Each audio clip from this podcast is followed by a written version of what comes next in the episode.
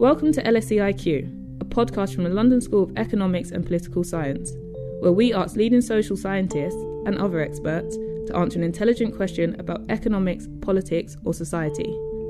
Harvey Weinstein, hashtag MeToo, the gender pay gap, the President's Club dinner, the Oxfam sexual exploitation scandal. Gender politics has dominated the news over the past year. It has been pivotal in highlighting the obstacles that women still encounter in both their personal and professional lives. But will this new focus truly bring about change for women, or is it just another false start? In this episode of LSEIQ, Joanna Bell asks Are we seeing a new gender equality revolution? Okay, let's take a very quick look at the top 100 companies in the London Stock Exchange in 2016. Top 100 companies. Uh, how many women running them? Seven. Okay, seven, that's all right, I suppose, until you realize that 17 are run by men called John.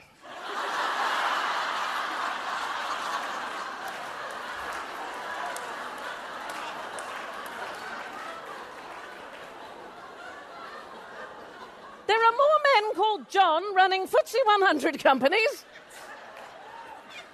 than there are women. There are 14 run by men called Dave. now, I'm sure Dave and John doing a bang up job. Okay. Why does it matter? Well, it's that pesky business of the gender pay gap, okay? Nowhere in the world do women earn the same as men. And that is never going to change unless we have more women at the top in the boardroom. With plenty of laws, uh, the Equal Pay Act in Britain was passed in 1975. Nevertheless, there are still many, many women who, from early November until the end of the year, by comparison to their male colleagues, are effectively working for free. Uh, in fact, the World Economic Forum estimates that women will finally get equal pay in 2133. Yay!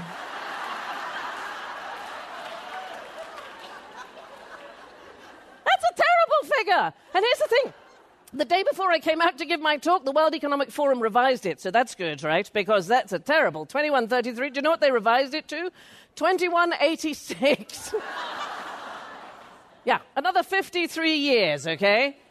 We are not going to get equal pay in my grandchildren's grandchildren's lives under the current system. And I have waited long enough. I've waited long enough in my own business. Uh, in 2016, I became the very first woman on British television to host a prime time panel show. Isn't that great? It's wonderful. I'm thrilled. But.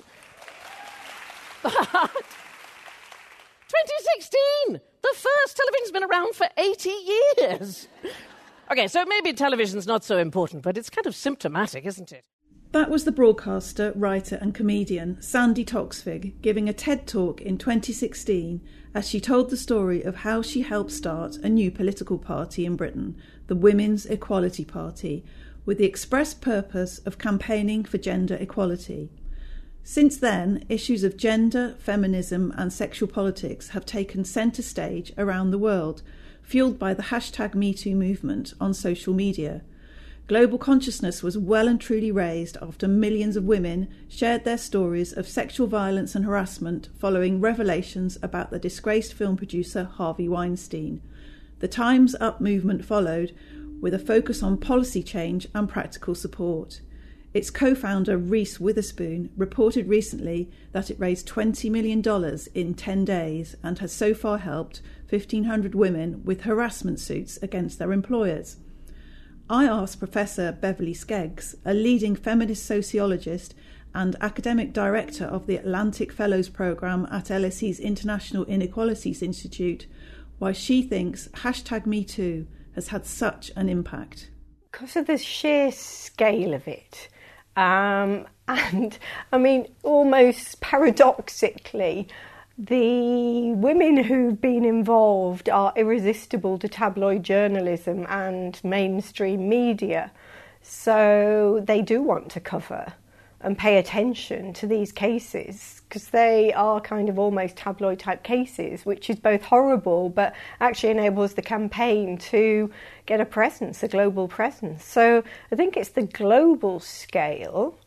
I also think it's the fact that it's so many different um, industries. You know, from Hollywood, media, charities, education, everything really. Everything, yeah. you know, everywhere we work. Absolutely. Every workplace we inhabit. It's and like, yeah, it's exposed it. I mean, you, you've studied um, inequality in terms of social media and traditional media. Do you think, obviously, the social media is a big angle as well? Yeah, I think social media is um, absolutely key to this. Again, uh, it's never straightforward for both good and bad reasons. So, as we saw with the Caroline Criado Perez case, it's like it has very horrific social media effects. Caroline Criado Perez is the feminist activist and writer who successfully campaigned to have Jane Austen feature on £10 notes and for a statue of the suffragette Millicent Fawcett in Parliament Square. These campaigns prompted an avalanche of misogynistic abuse on Twitter, including threats of rape and murder. You know, all the hatred is unearthed, but that also means the hatred almost keeps the campaign alive. So it has a, a very, very uh, contradictory effect that isn't, I mean, it's horrific for Caroline, who is experiencing it, and for all the other people uh, who experience hate, and we all do. Um, it's horrific, but it also keeps the item on the news, and that's really, really, really important, or keeps the item on the agenda. For me, the really critical thing is the way uh, institutions cannot deny what's going on, and so they instigate a form of accountability to protect themselves um, and so what we see is a lot of the energy going into attempts to stop reputational damage, but actually what it does is, is keep the campaign connected, um, keep the personal connected to the political, keep the personal connected to institutions, keep the personal experience connected to the huge scale of sexual harassment that goes on. Winnie Li is an award winning author and activist who is researching social media and rape for an LSE PhD in the Department of Media and Communications. Her recently published novel, Dark Chapter, is a fictionalised account of events surrounding her real life rape by a stranger as she went for a walk on a bright afternoon in a Belfast park while attending a conference. Before that life changing incident, she had been enjoying a successful career as a film producer. Working in the film industry, were you aware of um, the kind of macho sexual harassment that, that goes on, the, the Harvey Weinsteins and, and, and other sort of big names that were that quite clearly exploiting women and, and um, assaulting women and, and even raping women. Was that something that you were you were experiencing or aware of or heard rumours about? Yeah, I mean, I was certainly aware of that macho culture. I mean, I'd never myself experienced any out, outright intimidation, and I, I wasn't myself aware of specific cases of, of I suppose, rape that had happened. I mean, I'd met Harvey Weinstein at the pre Oscar party, but it was completely, you know, was, he just said hi, welcome to my party, and then moved on, right? So it was, it was pretty much a non-event for me. Um, but uh, but for the most part, yeah, I mean that that culture is pervasive in in that industry and lots of other industries. And I mean, we're talking about an industry where, um, yeah, I mean, it's like ninety percent of directors are men, right? And which begs the question, okay, why why is that even the case? You know, it's very much it's very much an industry where to get into positions that you want, you have to really be pushing yourself and promoting yourself, and you have the self confidence to think, yeah, like my artistic vision is valid, and I deserve to be a director. And and I think you know, men and boys are more socialized to have that confidence than women. Uh, and also, you know, so I ran into a number of situations where I would be working with with male directors I did work with one or two female directors, but predominantly it was male directors. And, you know, just I would be reading scripts where the representation of women was just so objectifying and they weren't ever given a personality or anything interesting to say. Um, there's a lot of on screen objectification of women. I certainly had to cast page three models for a few different roles where you know, that involved bringing up the agent of the page three model and saying, we're looking for a girl who kind of fits this description and like, what is her breast size, right? And that was stuff I was having to do kind of just as my job.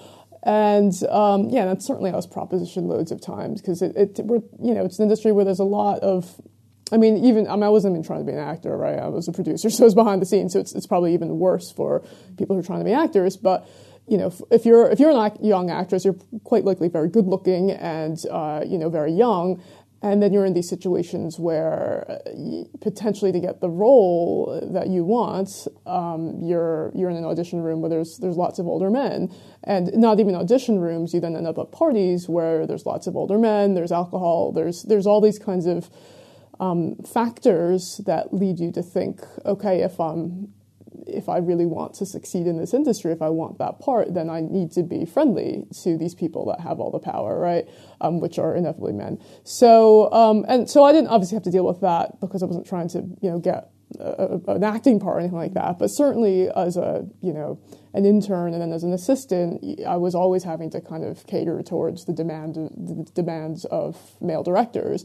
Um, I mean, that never got personally dangerous for me, but like certainly at the Cannes Film Festival, I was propositioned loads of times by much older male film executives I had just met, and there was just a sense that like, oh no, that's okay because this is all this is all in the guise of an industry where you know we party, and that's how we make our connections, and that's how you can maybe get you know, in, in, into the good graces of someone that could finance your next film, or into the good graces of a, of a film distributor who's looking for interesting content and they might be helpful to you. So, you know, I, I never really gave into any of those propositions, but it was just, it was pervasive. Um, I think as a, any woman working in the film industry, that behavior is pervasive and it's, it's annoying. And that's one of the reasons I never went back in because after my own assaults, because I was just like, I don't want to have to deal with such a misogynistic industry. Um, where it's you know men for some reason have all this power, but it's not like they're necessarily that much more talented than women, certainly as, as, film directors, and it's not necessarily like men are working hard or anything. They just happen to get the opportunities because it's a culture where those opportunities come more easily to men. Jennifer Brown is a visiting professor of criminology and co director of the Mannheim Centre for Criminology at LSE. She is an expert on workplace sexual harassment in the British police. She told me how her research has given her a unique insight into how attitudes to women in the workplace have barely changed over the last 30 years. So, Jennifer, you're a forensic psychologist. Tell me about your research into sexual harassment in the police force. I mean, it's quite a macho, male dominated environment, so I imagine it was quite interesting, and there was quite a lot of data there to, to analyse. Yeah, I first went to work for the police in 1985. I have to say, my first day was a bit of a shock to the system, having come from a university environment to see kind of Pirelli calendars on the wall and being shouted at because I'd parked in the wrong place um, wasn't exactly the most warm of welcomes. And I was shown around by a woman sergeant, and I did say, don't you mind seeing all this stuff and hearing these comments? Because she was a very young, attractive woman. And even though she was showing a visitor around, and they didn't really know who I was, made these kind of quite overt sexist comments. And she said, What? And I got the impression she didn't notice it anymore because it was all part of the ambient environment, the wallpaper that she just accepted as the world in which she worked. So it took me a few years, I have to say. It was probably in 1990 that I decided I wanted to do a survey of sexual harassment. And it was on the back of really a lot of work that had gone on in Europe about recognizing sexual harassment as a problem. So, if you like, alongside the women's movement and recognizing sexual violence, sexual violation in the workplace in the form of sexual harassment was coming to the fore. And so I did that first survey in the 1990s, which profoundly shocked the police service because they were terribly complacent. We'd had the Sex Discrimination Act in 75, they were obligated to integrate men and women into a unitary service because prior to that there'd been a, a separate police women's department, and they had done nothing to actually facilitate that transition. So I had done a, a, a seminar at Bramshill, the then police college, to a group of very senior officers. And I remember vividly a lawyer who also gave a presentation saying, Well, gentlemen, and I use the gender advisedly because at that time there were no senior police chief officers. Um, all I can say is if half of this has just been described by Jennifer has gone on, then just get your checkbooks out because you have no defence no defence in law at all. Sexual harassment is illegal. Um, so, fast forward to the present day, I've just completed a survey of the civilian staff who work in the police, and I'm finding similar levels of sexual harassment. So, nothing's changed? So, things have changed. I mean, in the sense that there have been attempts to introduce grievance procedures, um, to become more aware. Uh, and certainly um, the HMIC, Her Majesty's Inspectorate of Constabulary, have done a number of reviews over the years. And yes, so there is a greater level of awareness. There are processes and procedures, but many of the old hindrances, women are, are very nervous about coming forward because it's career limiting. Um, they feel very intimidated. So the number of people who actually make formal use of the available grievance processes is minuscule. Is, do you think that's a typical workplace then, or, or is there something peculiar about the police force where? I think it's more general, I think, across the workforce. I mean, there have been recent surveys by the TUC which suggest something like half the women in the workplace are experiencing some form of sexual harassment, but the levels of reporting are still quite low. I think in part that's due to, firstly, as I had found when I first went to work for the police, women enter the workplace and accept the environment in which they find. So we now know more of this is going on in the media, uh, certainly in the Houses of Parliament. So the degree to which you can challenge the prevailing culture is terribly difficult. And labelling it as sexual harassment is also difficult. Um, the mechanisms are still quite difficult to access, and it puts your life on hold. If you make a formal complaint, then the wheels grind exceeding slow. It's an incredibly divisive issue. So you will find half your workmates applaud you and support you, and the other half deride you for being disloyal and bringing the particular organisation into disrepute. Critics of hashtag MeToo say it's wrong to conflate mild sexual harassment with serious sexual violence. I asked Winnie Li, as a rape survivor, if she agreed. She references Johnny, the character in her book, who is based on her real life attacker. And obviously, you know, Me Too wasn't just for direct, you know, sexual violence and sexual assault. It was also forms of sexual misconduct, and it has gotten some criticism because you know I've spoken to rape survivors who say like, well, I find it insulting that a woman who you know was tapped, you know, maybe on her hip by a boss is using hashtag Me Too when I've been raped at gunpoint, right?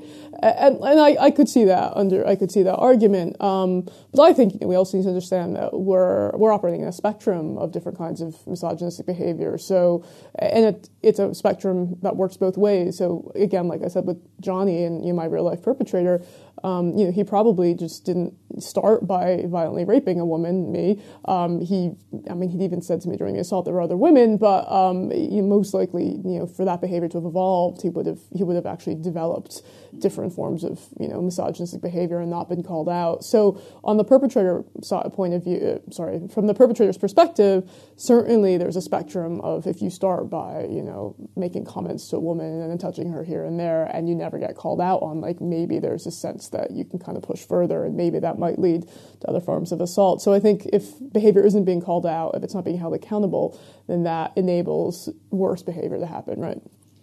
Um, and then from the, uh, I guess if you want to say victim, from the victim perspective, you know, I wasn't just the victim of, you know, that one rape. I mean, I, I don't know if I use the word victim in terms of the other stuff I've experienced, but I've certainly been on the receiving end of other forms of misogyny, the constant propositions when I was working in the film industry, other scenarios where, you know, it, it wasn't outright violence, but there was a sense of coercion. Um, and I think most women have been through some experiences like that. So, I think um, the spectrum of behavior that we're finding that we're learning about through hashtag MeToo makes us enables us to kind of connect the dots and realize that it's not just rape that we're talking about. It's not just sexual harassment in the workplace. It's it's a whole it's a whole world out there of different forms of misogynistic behavior that we have to um, be on the receiving end of sometimes.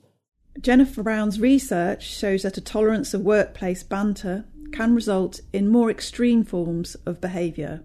Apologists will say low levels of sexual joking, commentary is just the stuff of grown up workplaces, and that these are jokes and they don't mean anything.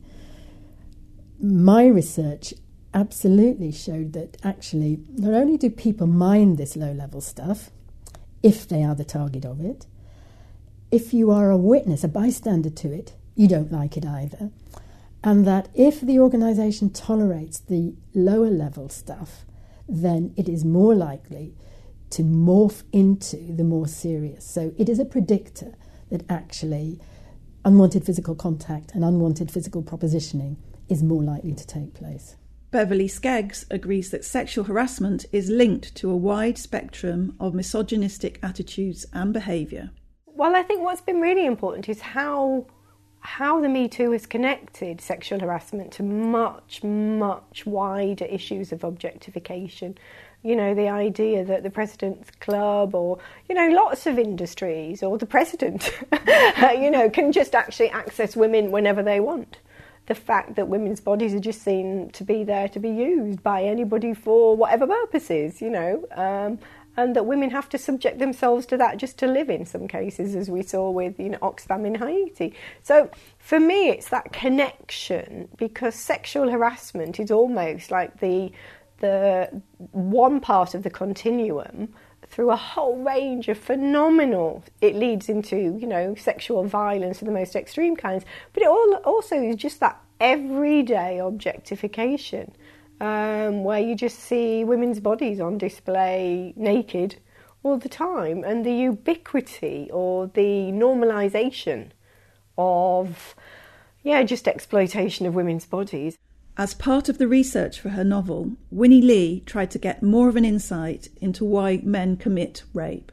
I originally started to do a bit more research into my actual real life perpetrator, who, who was, uh, as in the book, he was 15 years old. Um, he was an Irish traveler and he was a complete stranger. So I don't know anything about him in reality, except um, a few facts, just that he was that young. Um, he was actually illiterate at the time and he came from a broken family. Uh, but beyond that, I tried to do a bit more research um, into his life and I kept on running into these problems with the police who kept on saying, well, he's got a right to privacy, which I understand. So eventually I was like, well, I'm running this as fiction anyway, so it doesn't matter. And for me, it was more about trying to understand sort of the human and the emotional experience that he was going through that had led him to behave that way. So I ended up um, meeting and interviewing a number of social workers who work with juvenile sex offenders and then also with um, forensic psychologists to try to understand okay, what is the mentality, what is the thinking um, behind that kind of behavior, especially at such a young age. And what did you deduce from, from your interviews with them? Um, one of the most useful things um, that I learned was obviously perpetrators don't um, they don't just go from zero to violently raping a stranger that they see. There would have been a series of kind of increasing or escalating assaults of different forms. So maybe it would have started off as something not as violent, and I mean, it would have started off as something a little bit um, yeah, a little bit less obvious or intrusive. And then if that behavior kind of escal- is allowed to escalate because no one's being held accountable for it, then that might progress to something as violent as you know as what I unfortunately became a victim of. So so then that makes you think about like, okay, what was this person's situation that we're growing up in? Um, what was the attitudes that people were having towards him and towards the way that he was acting towards towards women and girls. Um, so yeah, that was an interesting insight, and and it just made me realize if you know if somebody is capable of that kind of behavior at 15, then actually we need to start addressing these issues much earlier on in somebody's lives. I mean, it, it, stems from kind of the attitudes towards women and girls that they're exposed to, even as children, I suppose. Some critics of the hashtag MeToo movement dismiss it as a campaign dominated by privileged, glamorous women. Beverley Skeggs says there also needs to be a continued focus on the organised abuse of thousands of vulnerable young working class women and girls by predominantly Asian gangs in towns like Telford, Rotherham, Rochdale, Oxford, and Newcastle. I think trying to keep a focus on the Newcastle and the Rotherham cases and why nobody cared you know, well, that's not true because there's some really good people who try to keep pushing these issues forward. But again, why institutions just wanted to turn a blind eye? It was too difficult to deal with. It could compromise them. So, you know, on the one hand, we've got the the Harvey Weinstein's of this world, and then on the other hand, we have the Rochdale cases, and I think they're very, very different. Um, but we need to keep focusing on those that cannot get the tabloid coverage for um, being glamorous victims. The research that I've done um, with young working class women has charted this history of their symbolic abuse in the media. How over the last 30 years we see them depicted more and more as valueless. So then we get it kind of culminates in reality TV and the attempts to um, represent them all as pathetic and useless and pointless. And we get lots of uh, commentators talking about them as surplus populations, as irrelevant or as abject or as a, a drain on the nation. So we see that happening, and so it's therefore not surprising that all these institutions just think they're worthless and valueless too. And there isn't a there isn't a politics anymore, I think, to understand why they're represented in such a way. Why why is there so much profit to be made from depicting working class women in such a horrific way? So I think the people who work in the institutions probably think, well, this is what they're like, because that's the only representations they have. And of course, it's powerful institutions like the police that do not want to deal with these things. I think you've got to look at the institutions, the people involved, their investment in being a particular sort of person. So I think what we saw from some of the transcripts, some people were much more prepared to appear to be multicultural than they were to protect the rape of young women. And that to me is really problematic. We have to ask why that happened. I asked our three experts to imagine they were Prime Minister for the day.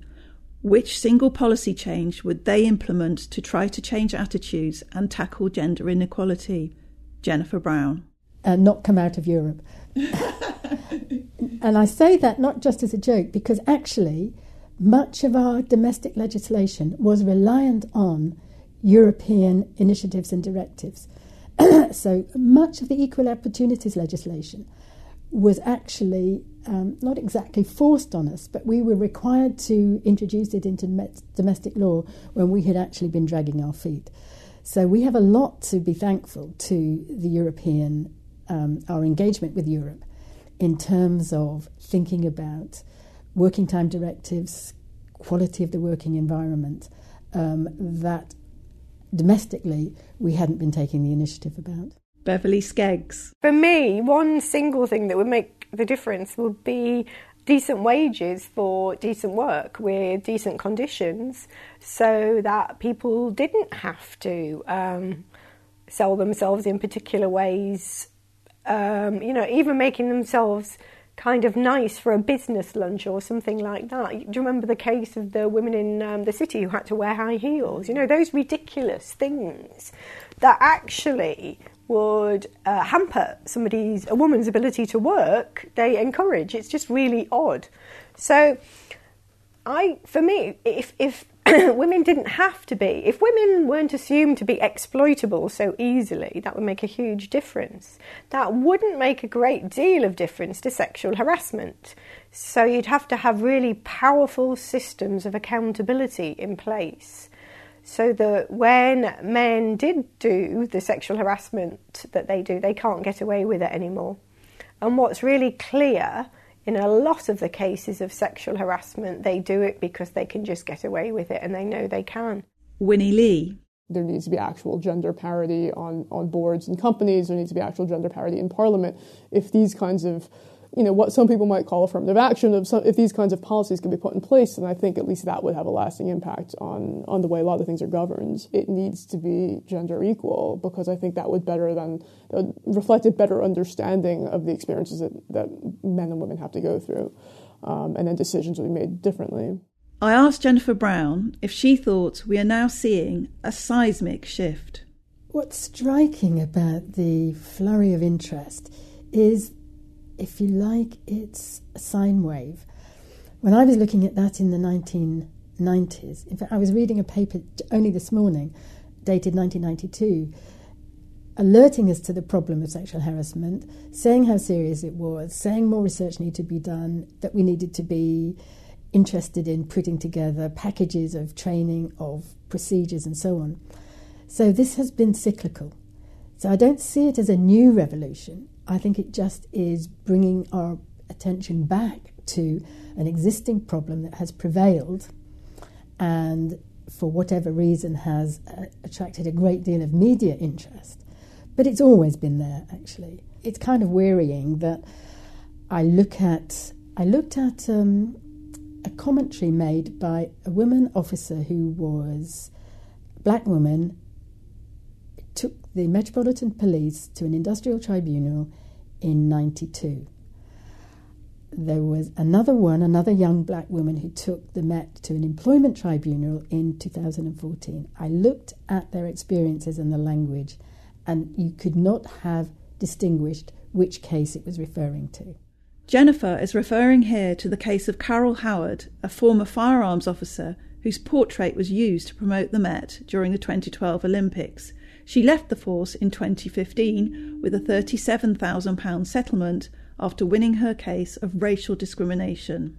So, in terms of lessons learnt, um, it's depressing that actually successive generations of officers who might see the light actually it's not been institutionalized.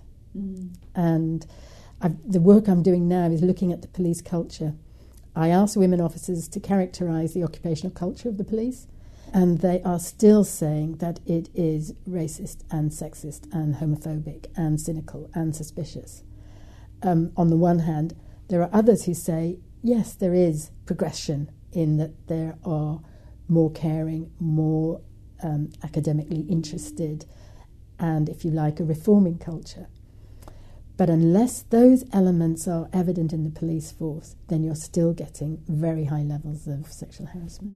Beverley Skeggs is more optimistic. It was um, an older feminist who was involved in sexual harassment campaigns in the late 1980s. Um, it always felt like one small step forward and two large steps back half the time. Um, and you'd win in one area and lose in another. So, both in terms of time and space, what I think the Me Too's captured is an incredible range and scope, and it's absolutely inspirational. I think. Yeah, and do, do you think it's um, do you think it will change for anything very much? I mean, people some people say, oh well, it, these things are cyclical. You know, yeah. things come, yeah. things go, and not nothing much changes, or, or, do you think it is something that is really going to have a, a, a big effect? It's. I think this one has the best chance of having a very powerful effect, more so than any others I've seen.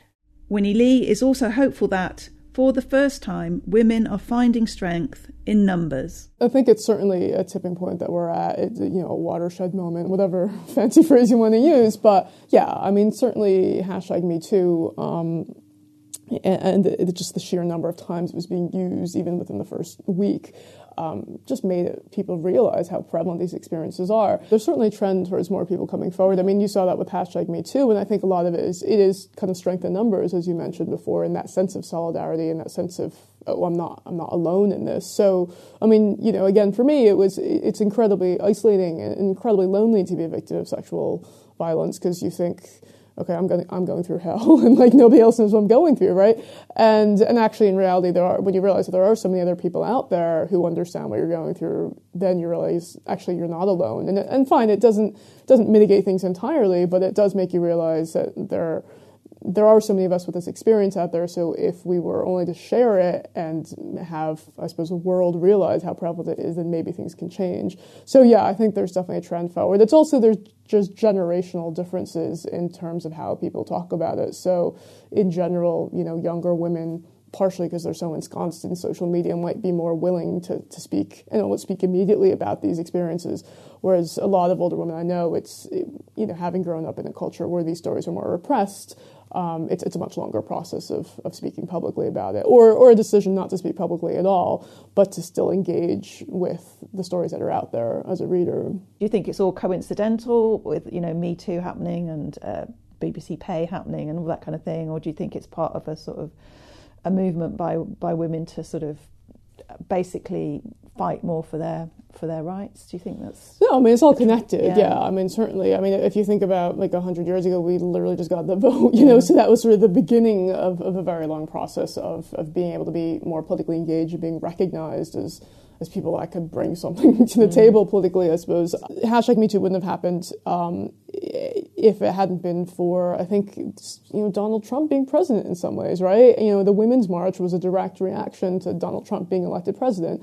Um, and then so last year in 2017, you start off the year with the Women's March, and then there's, there's this growing anger at having somebody like Trump as president. Um, and you know, and then when the Harvey Weinstein case breaks in early October, then suddenly you know there's there's a figure that is you know it's not similar to Trump, but there's some similarities, right? Um, a very powerful man who's been accused of assault multiple times, and then he has his downfall, and then there is a certain kind of um, I think you know satisfaction at seeing the downfall of a somewhat unlikable, powerful man, right? Um, but then, you know, that was in some ways just the beginning because then there's all these other cases of other of other Hollywood, you know, men, Kevin Spacey or you know James Toback and lots of others who uh, those cases start coming up, right? Um, so uh, and then you know hashtag Me Too trends just a few weeks after um, the Weinstein case breaks. So yeah, I think all these stories about you know gender parity, the celebration of you know 100 years of, of voting um, and the gender pay gap, they're all connected because there is just a realization that kind of as women we're sort of fed up at the stuff that we have to deal with and the fact that it's the early, you know, it's the 21st century now, and yet there still is such a big gap between you know what what I would earn and what a man with my experience might earn if I were in a certain kind of job like that. Um, there still is such a gap between just our our our bodily safety um, moving around the world.